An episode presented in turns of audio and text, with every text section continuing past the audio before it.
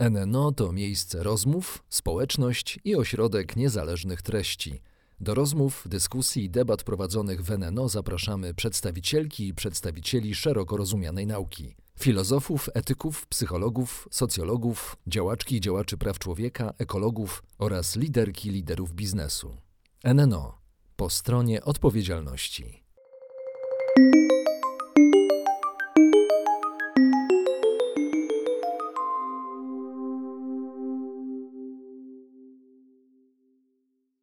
Nazywam się Eliza Michalik. Dzień dobry, jestem dziennikarką, jestem też feministką i mam olbrzymią przyjemność prowadzić dla Fundacji NNO rozmowę z dr Marią Pawłowską. Cześć, witaj.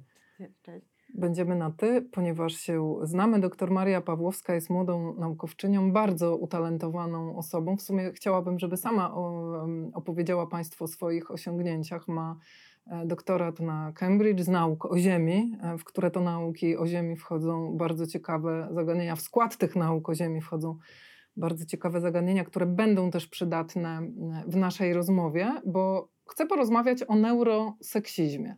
I Maria Pawłowska prowadzi też arcyciekawą firmę, o tym też warto wspomnieć, taką mogę powiedzieć, prokobieco nastawioną. Tak, to na pewno też. Bo prowadzisz ją ze wspólniczką, firmę pomagającą przekładać wynalazki młodych naukowców na język biznesu.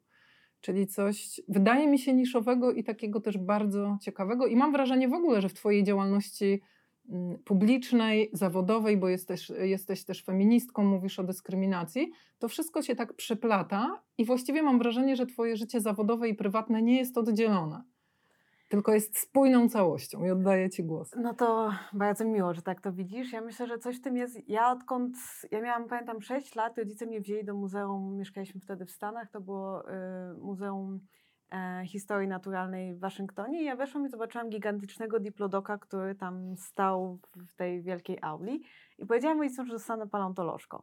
No i 60%, przypuszczam do 80% sześciolatków chce być paleontologami, rodzice pokiwali głowami. Mm -hmm, mm -hmm. No tylko, że ja 20 lat później nadal miałam to samo zdanie. Rzeczywiście jakby całe życie się fascynowałam nauką i, przez bardzo długi czas chciałam być właśnie zajmować się biologią ewolucyjną i, i paleontologią. E, do tego stopnia, że robiłam z tego doktorat. No ale już na doktoracie stwierdziłam, że tak jak uwielbiam naukę i, i mam wielki szacunek dla procesu naukowego i dla metody naukowej, tak yy, jakby wymogi, począwszy od stylu życia, jakby proponowano mi pracę, miałam dosłownie rozmowę w bardzo, bardzo prestiżowym instytucie naukowym, że tak, będzie super, przyjeżdżaj, tylko się od razu teraz rozstań z partnerem, żebyś nie musiała z nim zrywać z innego kontynentu, bo nie będziesz miała czasu, pracujesz 6,5 dnia, 6,5 dnia w tygodniu i masz pół dnia wolnego, żeby zrobić pranie. I to jest autentyczna rozmowa rekrutacyjna. E, no więc y, począwszy od takich typowo lifestyle'owych decyzji, skończywszy na tym, że jednak y, praca, jakbym została w nauce, to robiła cały czas, jakby to jest, nauka jest teraz dosyć, mm, skupiamy się bardzo na, na małych kwestiach, a ja jakby trzeba wiele lat robić jedną małą rzecz, żeby móc popchnąć ten temat do przodu. Teraz bardzo dużo nauki tak się właśnie dzieje. A ja miałam taką chęć i, i zainteresowanie, żeby robić może więcej rzeczy i, mhm. i nie tylko jedną rzecz naraz. Więc no już od ostatnich tak już ponad grubo 10 lat zajmuję się i, i tak zwaną science policy, czyli jakby ym, zarządzaniem nauką, ale też taką od góry patrzenie, jak naukę można robić.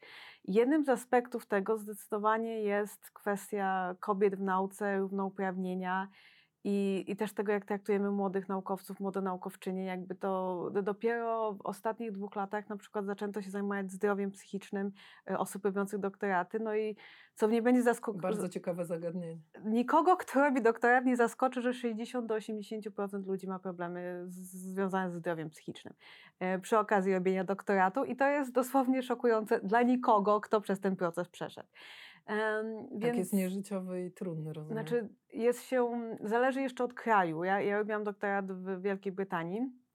To też w dużym stopniu zależy od promotora oczywiście i ogólnego środowiska, ale jest to proces, kiedy się całe życie, znaczy decyzja jednej osoby może człowieka zniszczyć. Jakby promotor jest osobą, która może człowiekowi absolutnie wszystkie marzenia od dzieciństwa spalić na panewce, zła referencje, jakby niedopuszczenie do pewnego eksperymentu, niepozwolenie na wyjazdy, jakby kontrola jednej osoby nad twoim życiem, ja myślę, że jest nieporównywalna już na żadnym innym etapie kariery zawodowej, na pewno w nauce. I to jest mhm. kwestia tej relacji i z promotorem, i na wydziale, jakby tam na, naprawdę zazwyczaj nie jest to zdrowy układ. I to jest taki dobry moment, jak mówisz o kontroli, żeby przejść do neuroseksizmu, tak. bo ja bym chciała, żeby w ogóle takim motywem przewodnim naszej rozmowy była kontrola nad kobietami. I taka kontrola na bardzo wielu poziomach, taka kontrola, jaką my same nad sobą mamy w wymiarze społecznym, mentalnym, skąd się to bierze. Kontrola polityczna, e, która się przejawia kontrolą seksualności kobiety, próbą kontrolowania jej sposobu życia, jej wyborów e, E, jej umysłu i chciałabym zacząć od początku, co za odkrywcze stwierdzenie, czyli od tego, skąd się to bierze, a może jeszcze wcześniej, może od tego, co to jest w ogóle neuroseksizm, żebyśmy to zdefiniowały. To, to może ja to przeplotę właśnie mm -hmm. z tym mhm. jeszcze kończąc wątek doktoratu. Ja na pierwszym roku doktoratu zostałam wzięta na stronę przez osobę, która miałaby, to nie była moja promotorka, to była osoba, która miała mnie wspomagać w tym procesie, kobieta, która mnie wzięła na stronę i powiedziała, że powinnam przestać przychodzić w kolczykach do pracy, ponieważ jest to nieprofesjonalne. I to jest, mówimy o University of Cambridge w XXI wieku. I jakby to był zarzut wobec mnie, że masz kolczyki. Że mam kolczyki. I de facto o co jej chodziło? O to, że kolczyki podkreślają moją płeć, czyli... A masz być neutralna? A, a mam neutralna, czyli mam wyglądać jak facet. Jakby, bo, mhm. bo wracamy do tego, że jakby neutralnością nie są spódnice, neutralnością nie jest dekolt, jakby mhm. neutralnością nie jest to, w czym jakby się postrzega stereotypowo kobiety. Neutralnością jest wyglądanie androgenicznie, właśnie tak zwany pantsuit, prawda? Czyli garniturek y, ze spodniami to jest neutralność biznesowa dla kobiety teraz. Mm, I znaczy ja już wtedy nie miałam dokładnie języka, żeby nazwać i wiedziałam, że to jest bardzo nieodpowiednie. Jakby, no, jakby, I to też nie było jakieś, nie, nie, że to powinno mieć znaczenie, ale to nie były jakieś szokujące kolczyki. Jakby to było mniejsze niż to, co mam teraz na sobie. E, co też nie uważam, że jest nieodpowiednie, dodajmy. Więc czym jest jakby neuroseksizm?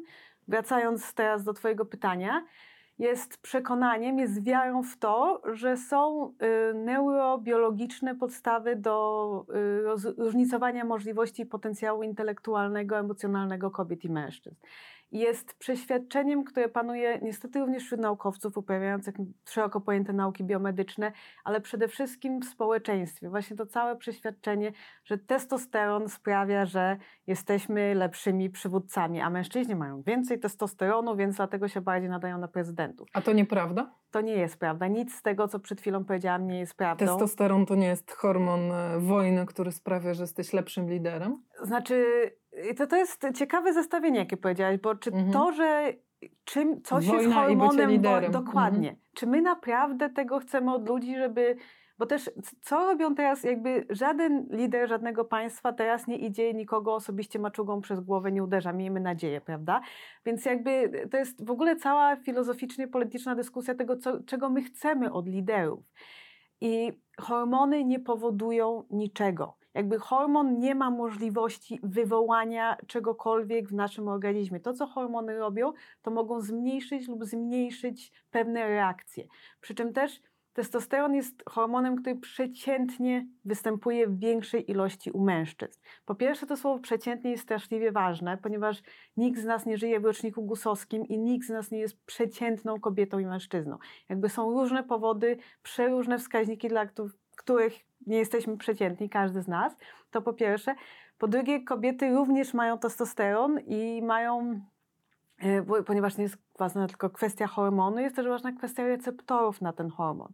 Więc jakby można mieć mnóstwo testosteronu i bardzo mało receptorów, na przykład mężczyźni, którzy nie łysieją, mają mało receptorów testosteronu y, na cebulkach włosów, prawda? I w, i w skórze głowy. To nie, nie, uważamy tego za problem, prawda? I jakby to nie jest kwestia poziomu testosteronu u tych mężczyzn. Ale to jest tylko... jeden z popularniejszych mitów. To widzisz, tak. to jest tak. ciekawe, jak zawsze jak dekonstruujesz mit, to wchodzisz w coś, co jest uważane za oczywiste i właściwie nikt z tym nie dyskutuje, a wystarczy tak naprawdę kilka słów naukowca, który się tym zajmuje, żeby zobaczyć, jakie to jest niemądre w gruncie rzeczy. Są już całe książki napisane o tym, co ciekawe, większość z nich wydanych przez ostatnie 10 lat, już zresztą też w Polsce, o tym, jak jak mity stworzone wokół testosteronu mm. były oczywiście też przez samych naukowców, bo trzeba dodać niestety, ja naprawdę... Naukowcy też są osadzeni kulturowo Dokładnie. i wychowywani, prawda? Dokładnie, jakby ciężko jest nam, na przykład y, Baron Cohen, który stworzył ten model autyzmu jako skrajnie męskiej osobowości, prawda, że osoby autystyczne to są te skrajnie męskie skupione na cyfrach i, i na modelach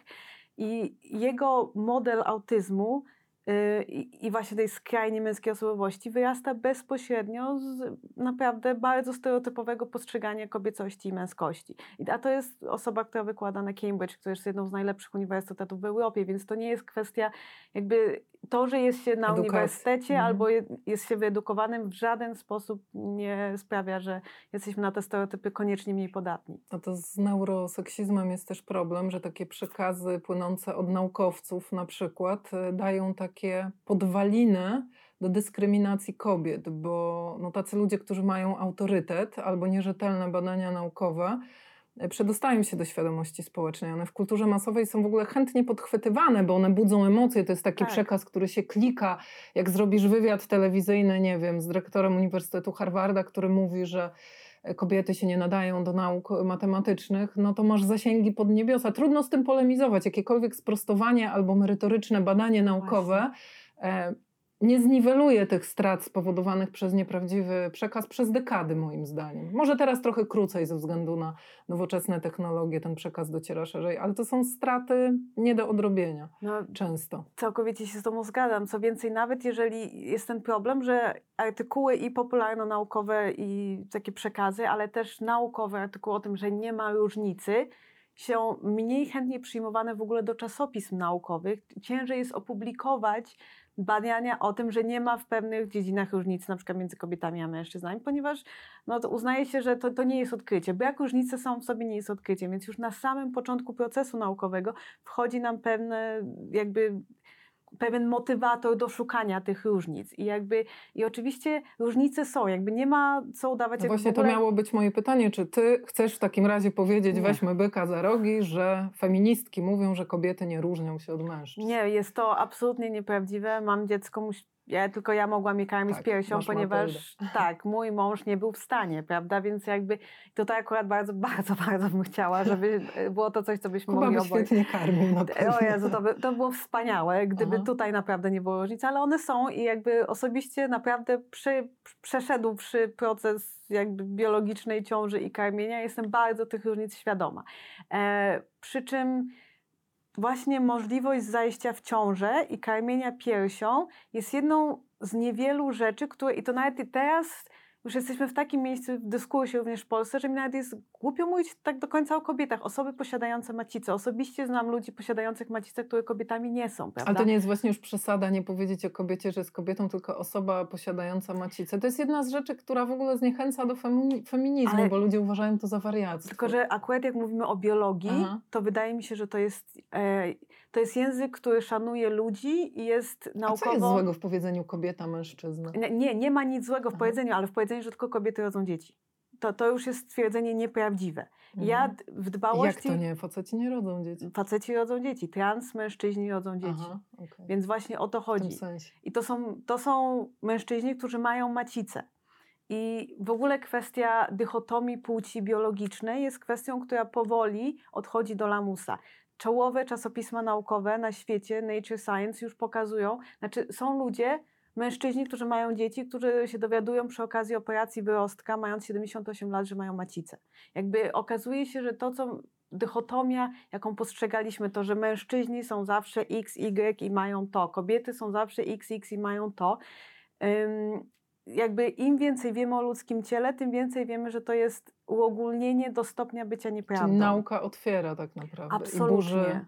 I burzy to, co wydaje ci się, że wiesz o rzeczywistości. Tak, i nawet nie mówimy o osobach trans, bo osoby trans to jest jakby, znaczy tak, to jest część tej dyskusji, ale to nawet nie jest kwestia tego. Okazuje się, że spektrum interseksualności na przykład jest gigantyczne. Co najmniej 1% populacji, 1 do 10% populacji szacuje się w pewnym stopniu interseksualny. Dawniej myśleliśmy, że na przykład poziom testosteronu determinuje, można na podstawie poziomu testosteronu określić płeć człowieka. Nie można.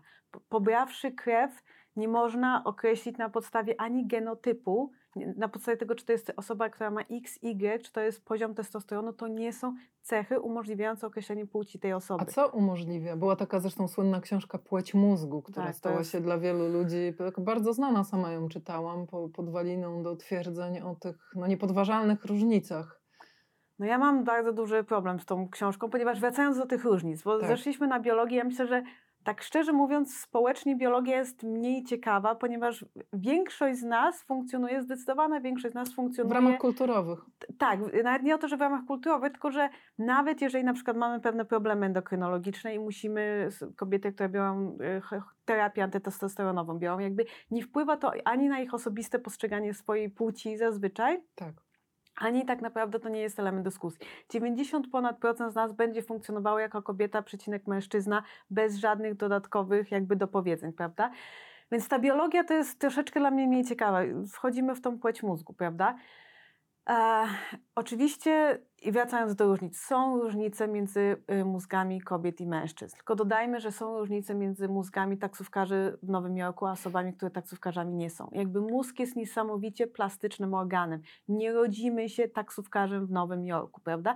Jest, żeby zdać ten test, znać te wszystkie ulice i gdzie one są i móc bez GPS-a dojechać z jednego końca Manhattanu na drugi albo na Brooklyn, trzeba się tego nauczyć. Ucząc się tego, rozwijamy swój hipokamp. Aktywujesz pewne Tak, obszary. Mhm. Dokładnie. I robiąc to bardzo intensywnie, w stopniu, w jakim jest to wymagane w Nowym Jorku, ludzie prze.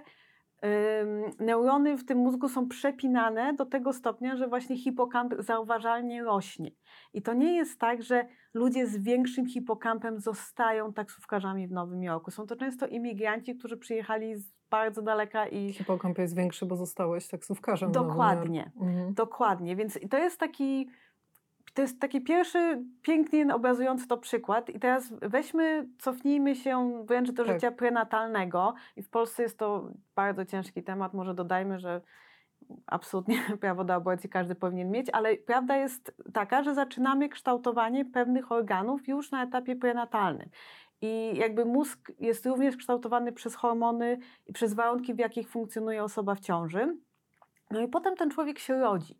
I człowiek się rodzi w, w świat, przynajmniej w Europie, w krajów rozwiniętych w Stanach na przykład, gdzie dobieramy kolor ciuszków do genitaliów dziecka. To zaczyna się od urodzenia. Tak. Mhm. I jakby z jakiegoś powodu uważamy, że chłopcy powinni nosić niebieskie, dodajmy 100 lat temu było zupełnie inaczej, a dziewczynki różowe. A jak było 100 lat 100 temu? lat temu uważano, że róż i czerwień to są takie gorące kolory, a mężczyźni są tacy, o, prawda, i, Tego i nie wiedziałam, agresywni. tak? I 100 lat temu 100 lat mężczyźni temu różowy i jeszcze. czerwony? Tak, różowy i czerwony, a niebieski to był chłodny kolor, a kobiety Mhm. i dziewczynki są przecież spokojne, więc one nosiły niebieski. Już pominąwszy to, że wszyscy nosili sukienki przez pierwsze trzy lata życia, prawda?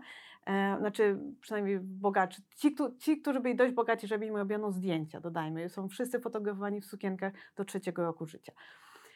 No więc pominąwszy te kolory, bo myślę, że większość z nas, gdyby się trzy minuty zastanowiło, to by sobie zdało sprawę, że tak naprawdę kolor nie powinien być dopasowany do genitaliów dziecka, prawda? Że to jest kulturowe, tu jesteśmy w stanie to przyznać. Ale na, na przykład już zabawki, jakby to, żeby dziewczynkom dawano samochodziki do zabawy, a chłopcom lalki. A twoja już- Matylda co wybiera, jeśli mogę zrobić wątek osobisty pięcioletnia? tak? Ona, ona już w ogóle z, ba- Chociaż ona robotę chce konstruować, więc... Tak, mhm. ale ona przyszła kiedyś do mojej mamy i powiedziała, że ona nie wie, co ma robić z lalkami. I ona jakby ona, ona od dzieciństwa, od najmłodszego miała lalki i samochodziki.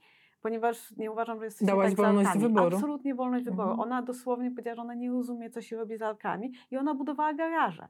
I jakby... em, Potwierdzam. Ja myślę, tak. że jakby i, i, i ona miała tą możliwość wybrania sobie. Co więcej, miała rodziców, którzy nie tylko udawali, że ona ma możliwość wybrania, ale naprawdę im nie przeszkadzało, nie robili min, nie wysyłali niewerbalnych sygnałów, ponieważ to jest bardzo duży problem. Mhm. Zazwyczaj w wypadku chłopców i lalek, że nawet jeżeli ci rodzice pozwolą, żeby to dziecko miało To się krzywią. to się krzywią. Dzieci, przetrwanie dzieci zależy od tego, znaczy ludzkie małe dzieci są najbardziej bezbronnymi ssakami w ogóle istniejącymi. i są wyewoluowane do tego, żeby dbać o to, że ci, którzy mają się nimi opiekować, mają ich przynajmniej lubić, a w każdym razie trzeba uważać, co oni robią, bo od nich zależy nasze przetrwanie. Jakby małe ludzkie dziecko nie jest w stanie nic samo zrobić, są niesamowicie wyczulone na sygnały pochodzące Tylko od to jest rodziców. nie do uniknięcia. No, nie jest możliwe stworzenie takiej neutralnej e, płciowo przestrzeni społecznej, bo nawet jak rodzice są w porządku, no to dziecko idzie do szkoły, ma babcie, ma opiekunki, No ma właśnie.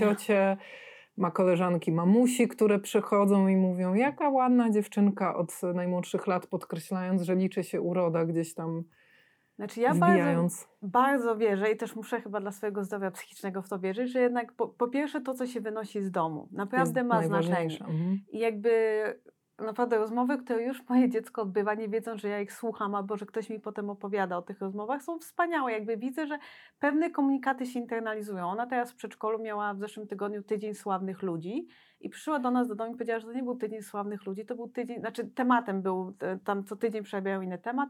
To nie był tydzień sławnych ludzi, to był tydzień sławnych mężczyzn Samych mężczyzn. samych sławnych, mężczyzn, tak? ponieważ Mhm. na, przerabiono cztery osoby w ramach, to się nazywało Tydzień Sławnych Ludzi, były to wszystko mężczyźni. I to już jest dziecko, które no oczywiście w domu zostało wyczulone na pewne kwestie siłą rzeczy, ale ona już to dostrzega, Zwraca na prawda? I zwraca uwagę Mhm. i powiedziała swojej nauczycielce, że, że jakby, czy teraz będzie Tydzień Sławnych Kobiet, w związku z tym, że robiliśmy tylko samych mężczyzn. Ciekawa jestem, co nauczycielka E, odpowiedziała. powiedziała, że nie. Zamuru... A. Dodajmy. I właśnie i to jest to. Więc z jednej strony mamy ten dom, ale z drugiej strony mamy szkołę. I ja również jakby bardzo wierzę, i, i to nie tylko ja, jakby, jakby ostatnie 300 lat historii ludzkości, wiara w y, możliwości i w potencjał, który jest w powszechnym szkolnictwie.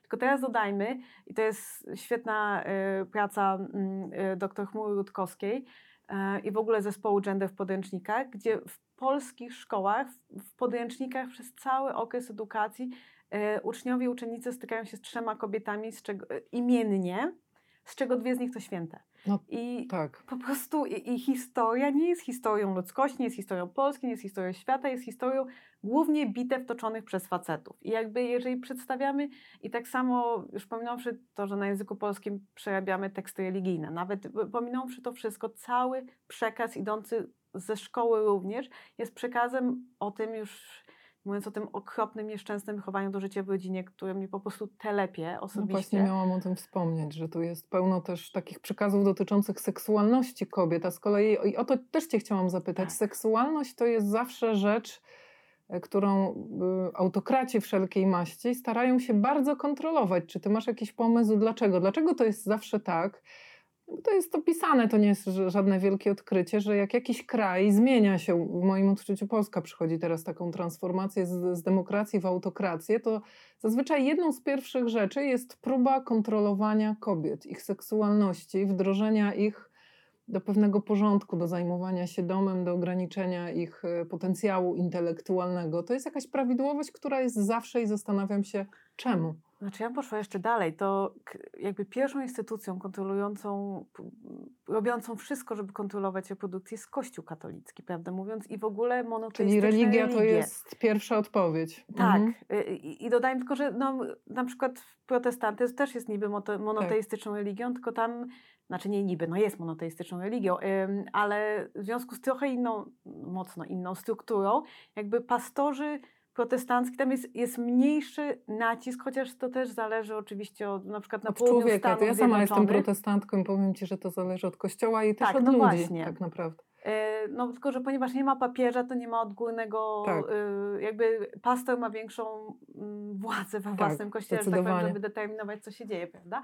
Ale jakby pierwszą, tak, ale tutaj tą samą sytuację mamy w islamie, prawda? Monoteistyczne religie, te, te szczególnie pochodzące z Bliskiego Wschodu, e, szeroko pojętego, mają wielką potrzebę kontroli tego, co człowiek robi ze swoim W seksem. związku z tym, jak państwo jest religijne, to się na tym skupia po prostu. Znaczy, tak, ale to, to jest, znaczy w ogóle to jest narzędzie kontroli człowieka. I zauważmy posty. Między postami a seksem, czyli między jedzeniem a, a seksem, tą reprodukcją, kontrolujemy główne funkcje biologiczne człowieka.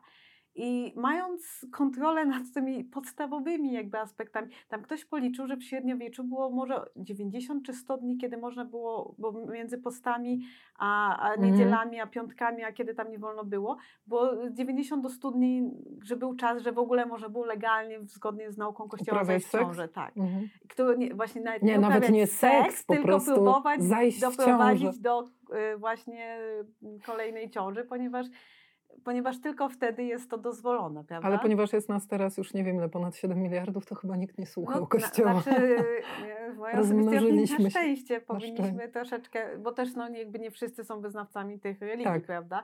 I to jest też bardzo ciekawe, że jakby patrzymy mono, monoteistyczne religie i, i Bóg, który nam każe robić rzeczy i na nas patrzy z góry, to są kwestie większych, osiadłych społeczności. Społeczności, które są mniejsze i funkcjonują w mniejszych grupach, gdzie jest kontrola społeczna realnie Mhm. możliwa. Nie, nie mają Boga, który siedzi na chmurce i mówi o Nie potrzebują zrobiłaś. Boga może. Tak, nie potrzebują Boga, po prostu mogą się nawzajem kontrolować i jakby ktoś kogoś oszuka, no to się wszyscy dowiedzą, ponieważ się wszyscy znamy. W momencie, kiedy mieszkamy w dużym mieście i, o, i w ogóle osiedliśmy gdzieś w Dolinie Eufratu, prawda, i, i jest to duże miasto, no to już nie wszyscy się znamy i już nie kuzyn nie powie kuzynowi, nie I Bóg powie patrzy. koledze, i więc Bóg Mhm. musi patrzeć, jakoś musimy kontrolować to, co się dzieje. Założymy, zakładamy, że ludzie będą oszukiwać. Co, co zrobić, żeby nie oszukiwali? No dobra, tylko zobacz, religia to jedno, fanatycy religijni to drugie, ale realną władzę dają im jednak politycy. To znaczy, powiem brutalnie, księża by sobie mogli chcieć i mieć różne roszczenia, ale gdyby byli politycy, którzy mówią nie, e, to jest państwo demokratyczne, tu decydują obywatele, wy jesteście związkiem wyznaniowym, dobrowolnym, możecie sobie mówić swoim wiernym, co mają robić, a my was nie będziemy słuchać na poziomie państwowym no to życie byłoby inne. Ale my mamy Wspaniałe. polityków, życie byłoby wspaniałe i ludzie mieliby wolność wyboru. No ale my mamy polityków, nie tylko my w Polsce, w wielu krajach na Tak. świecie są politycy, mm, którzy słuchają duchownych, nawet fanatyków religijnych. I to wtedy i również skupiają się na kobietach i już y, prawem stanowionym, ustawami, tak jak to się dzieje w tej chwili w Polsce, regulują całe sfery życia kobiet, bardzo intymne. Może tak, ja nie jestem ani socjolożką, ani politolożką. Teraz w tym roku, w zeszłym miesiącu chyba wznowiono y, Świat bez kobiet Agnieszki Graf, Tak. który nadal jest niesamowicie aktualny te wszystkie lata. Jakby to jest wznowiona Polecamy. książka. Tak, polecamy, do której ona musiała bardzo niewiele dopisać w związku z tym, co się teraz dzieje. Więc ja jakby, to- nie jest moja działka, jakby tłumaczenie Mhm. czemu politycy się podpierają em, kościołem i podpierają. Tylko to, co mogę powiedzieć, ten powrót do A tradycyjnej jak to się wartości. kończy, powiedz? To znaczy, Znaczy, ja, to się kończy źle dla wszystkich, Mhm. dopóki nie przychodzi. Jakby już Margaret Atwood już pisała o tym, jak to się kończy. W jej wersji to się kończy, koniec końców jest, jest szczęśliwe zakończenie, jakby się ten Gilead zostaje obalony i kobiety znowu nie muszą po prostu rodzić dzieci tylko.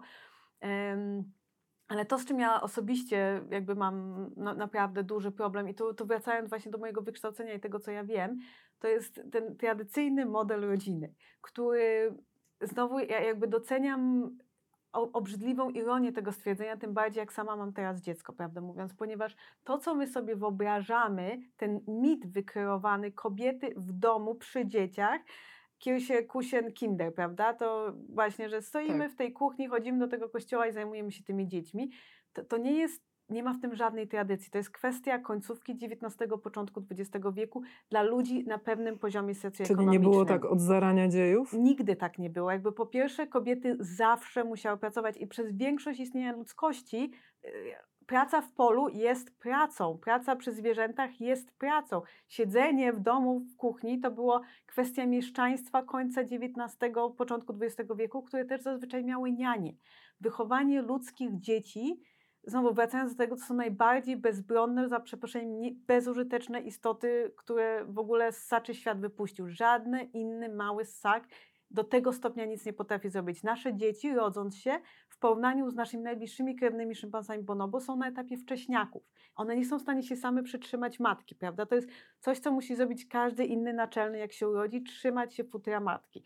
No ktokolwiek widział ludzkie niemowlę, Dzieci nie potrafią. one nic nie potrafią. Czyli co, tak naprawdę podwalina e, wielu społeczeństw i zdrowia psychicznego i ładu społecznego wielu społeczeństw, czyli tradycyjny model rodziny jest e, wymysłem, jest pewnym konstruktem intelektualnym i nie istniał. Tak, to jest konstrukt absolutnie, ja bym powiedziała, no, intelektualny to jedno, to jest konstrukt siłowy, mający na celu doprowadzenia do sytuacji, gdzie mężczyźni mają całą władzę właściwie i, i, mówi się, że się releguje władzę nad domem kobietom i że one się mają tą wielką przyjemność kształtować nowe pokolenia i w ogóle po to się powinny kształcić, żeby synów wychować. Um, przy czym trzeba jasno powiedzieć, że ten tradycyjny model rodziny jest zupełnym wymysłem. Jakby ludzki, ludzkie niemowlę jest jedynym naczelnym, które nie jest chwytane przez matkę w momencie porodu. Robi to położna. W związku z tym, jak się rodzi ludzkie niemowlę i jak wychodzi z kanału rodnego, w którą stronę ma tą skręconą zazwyczaj główkę, jest bardzo ciężko kobiecie być osobą, która je wyjmuje z kanału rodnego. W związku z czym robi to położna bądź osoba asystująca przy porodzie. W wypadku innych naczelnych y, te, te dzieci dosłownie nie schodzą mhm. ze swoich matek przez pierwsze sześć miesięcy życia i tutaj łącznie z defekowaniem na matce. Jakby to wszystko się dzieje w non-stop fizycznym kontakcie z matką. No, wszyscy, którzy w ogóle cokolwiek wiedzą, a nawet nie wiedzą o ludzkich niemowlętach, wiedzą, że tak nie jest u ludzi. Jakby po pierwsze tą opiekę mogą świadczyć inne osoby, po drugie jakby ludzkie niemowlę nie jest fizycznie się w stanie trzymać matki, jak się urodzi, ponieważ jest no, troszeczkę motorycznie bezużyteczne. Czyli kobieta mówiąc. chociaż rodzi dziecko, to nie jest wcale tą jedyną opoką. Nie. Nie, i co więcej, jakby to jest y, piękne badania były robione o tym, że jak kobieta rodzi, to rzeczywiście przy porodzie naturalnym jest niesamowity wystrzał oksytocyny. Tylko rzecz w tym, że ona musi przejść przez ten proces fizycznego porodu często, żeby doprowadzić do tego wystrzału oksytocyny. A mężczyzna musi wierzyć, że dziecko, które rodzi jest jego, żeby dostać proporcjonalny wystrzał, wystrzał oksytocyny. Mhm. Więc jakby to, dla mnie to pokazuje, że, że mężczyźni są co najmniej równie przygotowani do rodzicielstwa, ponieważ u nich to jest wszystko na poziomie wiary w to, że to jest ich dziecko, co, i, i nie potrzeba żadnego dodatkowego fizycznego procesu poza kontaktem z niemowlęciem.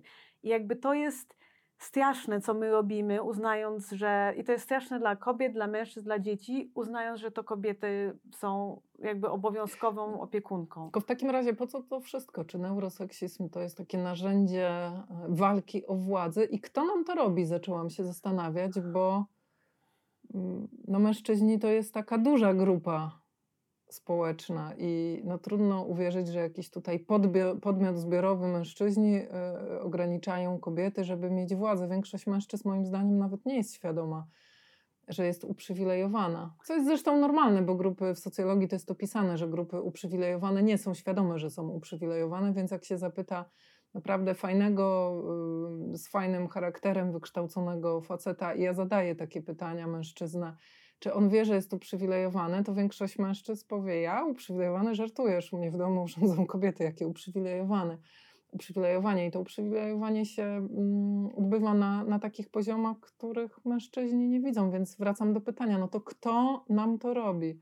I po co? Znaczy ja myślę, wracając, byłem przy tym wątek przywileju jest bardzo, bardzo ważnym wątkiem i jakby ja nie jestem mężczyzną, ale jestem mhm. białą kobietą, która się urodziła w Unii Europejskiej i już jakby... Też jesteś uprzywilejowana. Dokładnie i dla mhm. mnie to też, znaczy ja osobiście odczuwam czasami dyskomfort, myśląc o tym, że gdybym ja się urodziła o tysiąc kilometrów na wschód, tak. to jak inne byłoby moje życie i to nie jest kwestia niczego, co ja jakby żadnej mojej pracy, ja nie wykonałam nic, żeby zasłużyć na to, żeby się urodzić w Unii Europejskiej, a nie właśnie tysiąc kilometrów w Białorusi na przykład, nawet nie tysiąc kilometrów, prawda?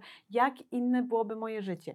I to jest, znaczy ja bym chciała myśleć, że ja osobiście nie uczestniczę, ani mhm. nie, nie korzystam z opresji na przykład Białorusinów, prawda? Ale no prawda jest taka, że my nawet jako biali ludzi w Polsce, jakby chociażby to, że mamy Też jakby, jesteśmy uprzywilejowani. Tak, i, i, jakby pomoc przy prowadzeniu domu często, pomoc jakby też kwestia na przykład kupowania tak zwanej chińszczyzny, jakby są różne przywileje, z których korzystamy i wyobrażam sobie, że mężczyzna, szczególnie poszedł na studia, trał, pracuje 10 godzin dziennie, jest nieprzyjemną, bardzo nieprzyjemną myśl, myślą, że stwierdzi, że na przykład te awanse, które się dostawało po drodze, jakiś wpływ na te awanse miało to, że na przykład się było tym mężczyzną, prawda? Zwłaszcza, że to nie jego wina, on tego to nie, nie wybierał wina, i on tego nawet może nie chce. Tak? I, on, I on rzeczywiście mhm. ciężko pracował na tych studiach i rzeczywiście pracuje po 10 godzin dziennie, a to, że ma koleżankę, która miała lepsze oceny na studiach i pracuje po 12 godzin dziennie, ale nikt jej tego awansu nie daje, jakby to po pierwsze rzeczywiście może nie jest jego wina, a po drugie to, to nie są komfortowe myśli. Jakby powód, dla którego ona nie dostaje awansu, to, jest, to, to są książki socjologiczne na ten temat napisane, począwszy od, to są piękne statystyki. Jak się rodzi dziecko, mężczyźni dostają awansy i podwyżki, bo są postrzegani jako bardziej odpowiedzialni jest mniejsze prawdopodobieństwo, że rzucą pracę, bo przecież muszą utrzymać rodzinę. A kobiety w tym, przy tych samych narodzinach dziecka kariera się zatrzymuje na 3 lata co najmniej, bo przecież jak będzie miał katar, to ona do niego wyjdzie. I jakby tutaj newsflash, nie trzeba mieć piersi, jajników, macicy, żeby wyjść do dziecka z pracy, które ma katar. Przedszkolak albo dziecko w żłobku, które ma katar, nie potrzebuje fizycznie kobiety, a jednak uznajemy, że to ta matka wyjdzie do niego z pracy, albo co, go, znaczy co gorsze, nie chcę I tak tutaj oceniać. Jest, tak, tak najczęściej jest. Albo Mhm. trzyletni urlop wychowawczy, który wpływa i, i na to, co się dzieje w pracy, i na naszą potem sytuację emerytalną, to to ma strasznie dużo dalszych efektów, No, prawda? żeby mężczyźnie, który ma trójkę dzieci, zadano pytanie, jak łączy pan pracę zawodową Nie. z domem. Facetom się nie zadaje takich No pytań. więc Kobietom dokładnie. Się, nikt, nikt się nie zastanawia, jak on łączy bycie ojcem trójki dzieci no, z pracą zawodową, ale no wracam do tego pytania, ale to kto za to odpowiada?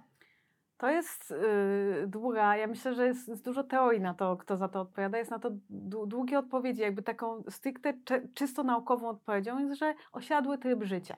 Jakby jak popatrzymy na społeczeństwa mm, y, łowiecko-zbierackie, one są najbardziej egalitarnymi społeczeństwami istniejącymi obecnie na Ziemi. I w momencie, kiedy nie, nie posiadamy za dużo ziemi, nie mamy co dziedziczyć, to też są y, społeczności, w których jest bardzo niewiele przemocy wewnątrz grupy, a już przemocy w oparciu o płeć tym mniej. Jakby partnerzy nie biją swoich partnerek. W osiadłych społeczeństwach jednym z najgroźniejszych rzeczy, które kobieta może zrobić, to wprowadzić się z mężczyzną, bo y, jakby statystycznie zagraża jej to życiu i zdrowiu. E, Ponieważ partnerzy najczęściej, mężczy- kobiety najczęściej są bite przez osoby, z którymi mieszkają, a nie przez faceta w ciemnej alejce, jakby, prawda? To się praktycznie nie, nie zdarza w społecznościach zbieracko-łowieckich. W momencie, kiedy zaczynamy osiadły tryb życia, w momencie, kiedy jest ziemia do dziedziczenia, krowy do dziedziczenia, jest, y, zaczyna się mhm. posiadanie dobre, to zaczyna być obsesja o tym, że to, to, to mają być moje dzieci. Co więcej, zazwyczaj to ma być mój syn. Jakby jest bardzo niewiele matrylinealnych społeczności osiadłych, czyli takich, które wywodzą, jakby dziedziczenie jest po, po, i w ogóle pochodzenie takie społeczne jest dziedziczone po matce. I jakby jak się patrzy na te feministyczne dekonstrukcje historii i analizy socjologiczne, to sprowadzamy to do, do stanu posiadania i do tego, że mężczyźni jakby nie mogą być pewni rodzicielstwa dziecka w sposób inny, znaczy na 100% inaczej niż zamknięcie tej kobiety i Ale upewnienie to się, że nie wróży tak na zdrowy rozsądek dobrze feminizmowi, dlatego że instynkt posiadania i instynkt przetrwania, przedłużenia genów to jest moim zdaniem jeden z najsilniejszych ludzkich instynktów. Jeżeli to jest motywator patriarchatu, no to chyba tak już zostanie. ale ja mam takie myśli, że No bo y, tego nie zmienimy raczej. Nawet znaczy zmieniamy, cały zmieniamy. czas zmieniamy. Mhm. Jakby, znaczy po pierwsze adopcje zawsze istniały, ale to jak się zmienia w ogóle, znaczy ludzka reprodukcja teraz jest fascynującym tematem. Jakby począwszy od tego, co jesteśmy w stanie zrobić z in vitro i co jakby po, po pierwsze niesamowitego spadku płodności i, i wzrostu problemów z niepłodnością wśród ludzi jakby e, i też spadku dzietności. Nigdy, to zresztą prawda, było w to mediach, jest- nigdy tak wiele ludzi nie miało dzieci jak teraz. Jakby z przeróżnych względów nie mamy dzieci i w ogóle z przeróżnych względów jakby większość z nas dochodzi do wniosku, przeciętnie Polka ma 1,2 dziecka. Jakby większość z nas nawet nie uważa, że posiadanie dwójki dzieci jest, powinno być celem naszego życia, prawda? Więc y, mamy inne cele w życiu, chcemy być czymś więcej niż rodzicami, niż matkami. I myślę, że odchodząc od społeczeństwa zbudowanego tylko i wyłącznie wokół reprodukcji, to, to nie jest czas, Mamy kiedy. Mhm. tak, kiedy trzeba było mieć dzieci, żeby odziedziczyły ziemię i zajęły się nami, jak będziemy starzy. To już jakby to nie, nie ma. Dawniej dzieci to było Też stosunek do posiadania się też zmienia. Tak. Teraz ludzie wypożyczają różne rzeczy, użytkują je. Nie, nie mamy już obsesji posiadania, moim zdaniem, takie jak kiedyś. Znaczy dodajmy, że większość młodych ludzi teraz nie stać na mieszkania no, w Warszawie na przykład, więc jakby też jest kwestia tego, że jakby najwyżej odziedziczą coś po dziadkach, bo nie ma już jak co. Ceny, jakie teraz są w Warszawie mieszkań, to, to przeciętnego młodego człowieka nie będzie stać w wieku 80 lat na to mieszkanie, więc jakby to jest. I myślę, że naprawdę jakby dochodzimy do miejsca tak społecznie, jeżeli chodzi przynajmniej, no, mówię głównie o tym kręgu kulturowym naszym, Europa, Stany Zjednoczone, Kanada, gdzie otwarcie się mówi o tym, że, że życie się powinno mieć jakąś satysfakcję. Ciężko mieć satysfakcję, jak nam się cały czas mówi, że jesteśmy inkubatorami, jesteśmy głupsze i się nie nadajemy. Jakby stanowimy ponad 50% społeczeństwa. My kobiety. Dokładnie. I Mhm. jakby, znaczy Maria Skłodowska-Curie jest pięknym przykładem. W Polsce ona nie mamy, ona nie robiła swojej pracy w Polsce, ponieważ UJ, Uniwersytet Jagielloński powiedział, no, że sorry, posiadanie naraz macicy i mózgu, no nie bardzo. No albo jedno działa, albo drugie, więc sorry, no nie, nie nadajesz się. Ona wyjechała do Francji, gdzie też musiała bardzo walczyć o swoje, dodajmy. Dostała dwa Noble. Jakby w momencie, kiedy dostajemy szansę, znaczy już naprawdę powinniśmy móc przestać odbywać rozmowy o tym, czy kobiety się nadają. Jakby które kraje sobie najlepiej poradziły z pandemią? Kraje rządzone przez kobiety. Jakby nie dość, że potrafimy i robimy, to robimy co najmniej tak dobrze jak mężczyźni, prawda? Już powinniśmy móc odejść od tych dyskusji, czy my się nadajemy. To czytałam taki em, cytat o tym, że właśnie ro- rozmowy o roli kobiety są y, z założenia na pewnym stopniu mizoginistyczne, ponieważ zakładają, że je, są jakieś role przypisane tylko dla kobiet. Rozmowy powinny być o roli konkretnej kobiety, którą ona sobie obierze w życiu, a nie o tym, jakie role kobiety jako ogół. Nie rozmawiamy o rolach mężczyzn. No może tylko jako mężczyzna, jako ojciec, jako To już na temat. koniec Cię zapytam, ale czy to nie jest tak, że częściowo my sobie to same robimy? Czy to nie jest też tak, że kobiety są strażniczkami e, czasami tych różnych rytuałów, tego patriarchatu i same się wtłaczamy w te role? Co my możemy same zrobić jako kobiety tu i teraz, żeby może zapoczątkować jakąś zmianę? Znaczy, z jednej strony się z Tobą zgadzam, oczywiście, i to jest chociażby no, to, co się przedszkolanki, prawda, i nauczycielki i tak dalej, i, i, i teściowe, i matki, i córki, ale z drugiej strony istniejemy w niesamowicie patriarchalnym, naprawdę momentami dosyć ohydnym społeczeństwie. I ja mam duży kłopot z bycia kolejną osobą, która dokłada kobietom. Jakby tym dziewczynkom od małego wmawiano, do czego one się nie nadają, do tego, że mają być grzeczne, ładne i ciche. I trzeba mieć siłę w sobie i jakieś wsparcie z zewnątrz i nie wiem, lektury, żeby się wyłamać z tego. To, to nie jest proste, jak wszyscy dookoła, którzy mnie kochali, którzy o mnie dbali i, i dziadkowie, i rodzice, i szkoła, i wszyscy mi mówili, że ja mam być jakaś i teraz ja mam być inna. I, i to I jest teraz ja trudne. mam dokonywać niezależnych, wolnych wyborów, nawet jak mi Dokładnie. ktoś powie idź i rób co chcesz, tak? D- dokładnie, jakby to jest naprawdę trudne i ja myślę, że trzeba potrafić, i to dla mnie też, żeby nie było, ja ładnie mówię, mi jest czasami ciężko też mieć cierpliwość do takich osób, ale naprawdę myślę sobie o systemie, którego są produktem i to nie są złe osoby i to nie są osoby, które chcą źle, to, to, to zajmuje i to też jest, to nie jest łatwa transformacja. Zdać sobie sprawę na przykład w wieku 40 czy 50 lat, że mogłam podjąć inne decyzje. Mogłam iść na tą inżynierię, gdybym postawiła na swoim, nie dała sobie mówić, że się nadaje tylko na polonistkę. Jezu, jak inaczej wyglądało moje życie. I to, to może być przerażająca konstatacja. I, jednak na taki poziom dysonansu poznawczego i potrzeby ochrony swojego jednak psyche i ego może sprawiać, że wolimy brnąć dalej w te pewne przekonania i dalej wmawiać naszemu dziecku, że ono Ja się myślę, nie że dla nadaje. wielu babek to nie jest kwestia marzenia o inżynierii, tylko to jest kwestia powiedzenia w domu mężowi, że nie będzie obiadu, albo jak No, no, chcesz jeść, to sobie zrób, to. albo że ja się teraz zajmę sobą. Takie najprostsze rzeczy, Dokładnie, ale no, najbanalniejsze. Dokładnie nie? to, stwierdzenie, że można było 20 lat temu może mu powiedzieć, że on nie będzie się tylko jemu gotowała, on też czasami może ugotować. I, i zdać sobie sprawę, że jest moje 20 lat życia zmarnowane, prawda? To wszystko jest dosyć przerażające. No jest. Więc no ja mam... Myślę, że duże lękowe opory przed uświadomieniem no. sobie pewnych rzeczy, zwłaszcza, że czasami są niewielkie możliwości zmiany. No zawsze jakieś tam są, ale, ale czasami już niewielkie. Znaczy ja na takim naj, najprostszym przykładzie, ja mam swoje nazwisko, mój mąż ma swoje nazwisko i to nadal jest problem. Co więcej, jeszcze większy problem jest to, że nasze ale dziecko... nie dla twojego męża. Nie, nie, nie dla mojego męża oczywiście, ale nasze dziecko jest dwojga nazwisk i ludzie mnie pytają, jak twój mąż na to pozwolił. Jakby w, Naprawdę? w 20 Że ty masz swoje nazwisko. Tak, i że dziecko jest dwojga nazwisk. I, i to, to my cały czas toczymy na tym poziomie Opowiedz rozmowy. na koniec anegdotę z wizyty u lekarza. Pamiętasz? e, tą, kiedyś opowiadałaś. jak byłam bardzo chora? Że mówił lekarz, żeby wytłumaczyć mężowi, żeby mąż ci wytłumaczył. A, tak. e, Byliśmy to Cudownie. właśnie u ortopedy. E, Tam wszyscy, którzy mają małe dzieci, wiedzą, że trzeba im te bioderka sprawdzać. No i e, lekarz, którego byliśmy, zaczął mówić, jak działa staw biodrowy, staw panewkowy, no i tam zaczął tłumaczyć mojemu mężowi, właśnie mówi, że pan jako, ja, ja panu powiem i pan jako osoba z bardziej technicznym umysłem potem spróbuje wytłumaczyć żonie. E, I tu jakby pan niesamowicie nie trafił, bo ja mam doktora z nauk ścisłych, mąż jest humanistą i to takim z całą jakby miłością do niego całkowitym humanistą. I, i jakby oczywiście wytłumaczyliśmy panu lekarzowi na miejscu i śmiejemy się, to, to już piąty rok się z tego śmiejemy i, i jakby mamy już taki wewnętrzny rodzinny tekst, czy ty jako ten z bardziej technicznym umysłem chciałbyś to zrobić. Um, ale to jest właśnie to, przekonanie, ten lekarz nic o nas nie wiedział, nic.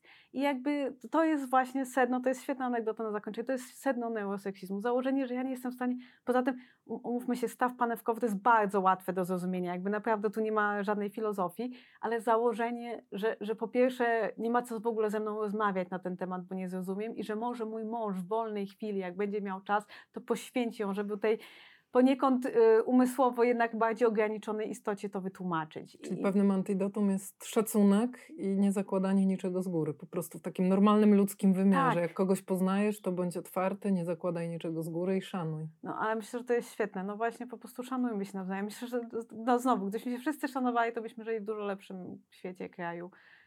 Ale brakuje nam tego. Takie łatwe, takie trudne. Doktor. Maria Pawłowska. Dziękuję bardzo, dziękuję bardzo za rozmowę. Eliza Michalik, ja także dziękuję. you